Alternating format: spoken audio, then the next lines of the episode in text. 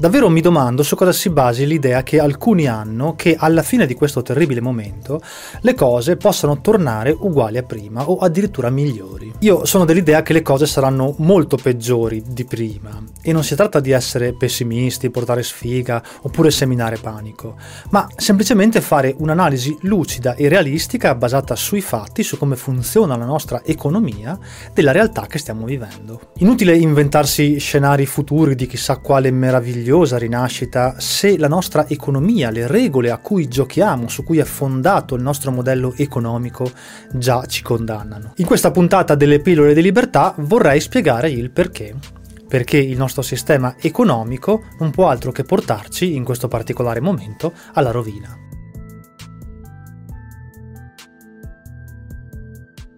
Iniziamo la nostra analisi da ciò che sta accadendo ora vi sono milioni di persone che sono chiuse in casa da ormai un mese e il lockdown molto probabilmente si protrarrà ancora per un altro mese, almeno in modo parziale. Queste persone non stanno né producendo né consumando. Moltissimi sono in cassa integrazione, una buona parte ha già perso il lavoro o non sono stati rinnovati i contratti e la maggior parte delle aziende sono chiuse. Lo Stato in tutto questo cosa sta facendo? Beh, cerca di farci sopravvivere, dando la cassa integrazione anticipata, 600 euro ad alcune categorie di lavoratori e alcune regioni prendendo iniziative proprie come dare qualche decina di euro al mese per fare la spesa. Tutto questo serve solo per tirare avanti, nell'attesa che si riparta il più presto possibile, ma sanno già che non è sufficiente e che il vero inferno arriverà dopo. In questo periodo di lockdown tutti quanti ci stiamo impoverendo, come dicevo non stiamo guadagnando e vivere costa, costa comunque, magari un po' meno di prima, ma il denaro continua ad uscire dalle nostre tasche. Soprattutto quello che non stiamo pagando ora, come ad esempio alcune tasse, non è che scomparirà, lo dovremo pagare dopo, ovvero stiamo solo rimandando il peggio. È per questo che in questa economia malata in cui tutti siamo intrappolati occorre necessariamente che la grande macchina della produzione e del consumo riparta il prima possibile. Ma la vera domanda che ci dobbiamo porre è, ma quando premeremo il bottone start e proveremo a ripartire, questo grande macchinario riuscirà a farcela? Riuscirà a ripartire? Perché, vedete, non è così scontato che riparta. Prendiamo ad esempio il comparto del turismo. Le persone in questo momento si stanno giocando le ferie e in più non stanno mettendo da parte soldi. Quindi quando arriverà luglio o agosto, le persone potranno andare in ferie?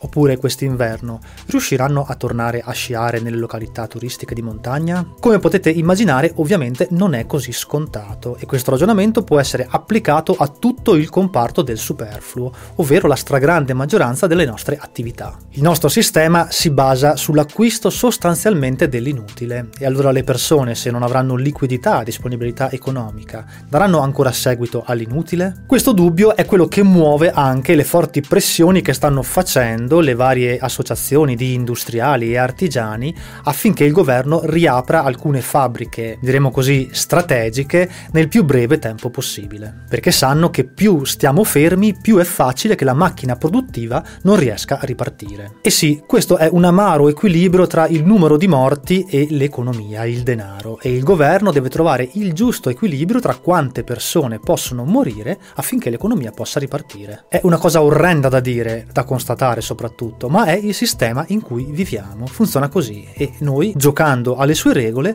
lo abbiamo sempre sostenuto. Allora, a questo punto, siccome il virus deve fare il suo decorso, non possiamo fare altro che confidare nel governo. Riuscirà il governo a mettere in campo qualche arma non convenzionale per riuscire a svoltare? Anche qui è molto difficile che ci riesca. Prima di tutto sfattiamo ad esempio il mito dell'elicottero monetario, ovvero denaro che viene dato a tutte le persone così come se venisse gettato da un elicottero e arrivasse nelle tasche tasche degli italiani. Se siete curiosi ho fatto un video su questo canale che ne parla in maniera approfondita. Il governo sa bene che se facesse questa mossa, ad esempio accreditando una certa quantità di denaro sul conto corrente di ogni italiano, questi si terrebbero i soldi sotto il cuscino, perché è così che si fa nei momenti di crisi, di incertezza. Il fatto è che se questi soldi non vengono poi investiti, usati nell'economia reale, la grande macchina appunto non riparte. Ed è per questo che ce li stanno dando con il contagocce.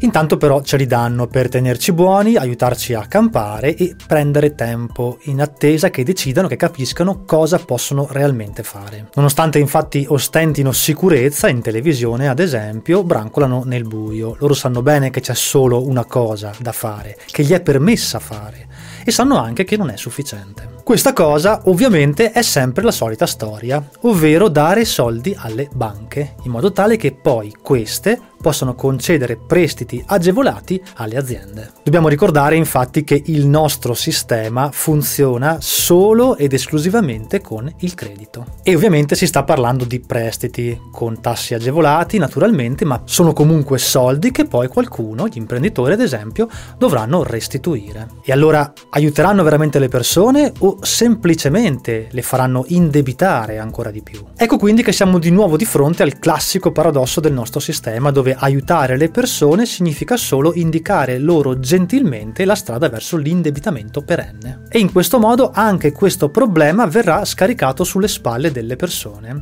che dovranno fare ulteriori sacrifici, essere più povere, avere meno potere d'acquisto, cioè vivere in miseria, lavorando di più e guadagnando di meno. E vedrete, quando saremo nella parte finale, nella coda di questa crisi, ci saranno grandi discorsi motivazionali, bandiere che sventolano, applausi per il popolo italiano che è stato capace di rialzarsi, ma in realtà quello che hanno messo in campo, quello che hanno firmato, di fatto è soltanto la nostra condanna a morte. E il nostro governo sa bene, tutti i nostri governanti, tutti i nostri politici, indipendentemente dal colore, dalla fazione, eccetera, sanno bene che non possono fare altrimenti.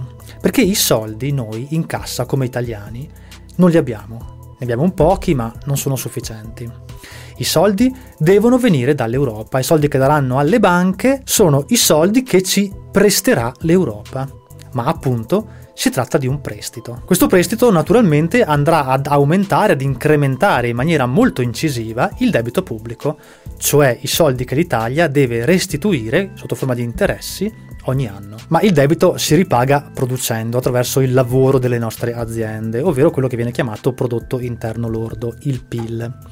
Ma se internamente la macchina stenta a ripartire, come facciamo a ripagare tutto questo? Non facciamo.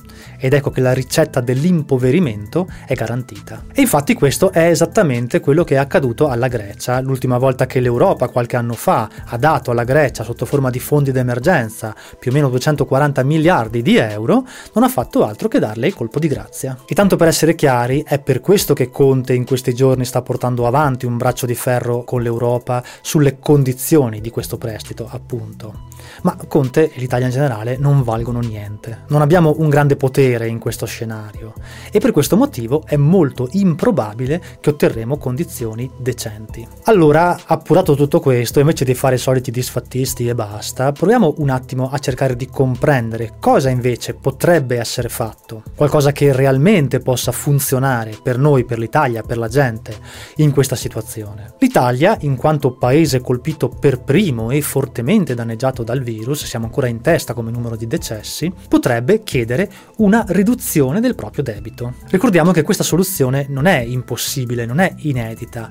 Venne ad esempio applicata nel 1953 ai debiti di guerra della Germania, il cui debito appunto venne ridotto del 50%. Questo e solo questo permise la rinascita economica del paese. Ogni tanto la Germania questo se lo dovrebbe ricordare. E se non fosse avvenuto ce la saremmo già dimenticata da un bel pezzo. D'altronde l'Europa dovrebbe servire a questo, no? Ad aiutare veramente quegli stati che sono in difficoltà. Se questo ci venisse concesso, allora internamente potremmo fare un'altra cosa, una cosa che si chiama pace fiscale ovvero tutti i debiti contratti dalle persone, dalle aziende, eccetera, verrebbero azzerati. Hai un mutuo, hai cartelle esattoriali arretrate, hai le rate dell'auto da pagare, via tutto. Paga lo Stato, paga con i soldi che arrivano dall'Europa. Questo sì che darebbe una bella boccata d'aria alle aziende e alle persone. Questo sì che significherebbe veramente aiutare, non caricare di ulteriori debiti camuffandoli da gentile concessione. E invece adesso in Italia si parla di tregua fiscale, come in guerra, che per un po' non ci si ammazza, ma tanto poi si tornerà a fomentare la carneficina. E niente, cari amici, questi sono i motivi per i quali è praticamente certo che le cose andranno peggio di prima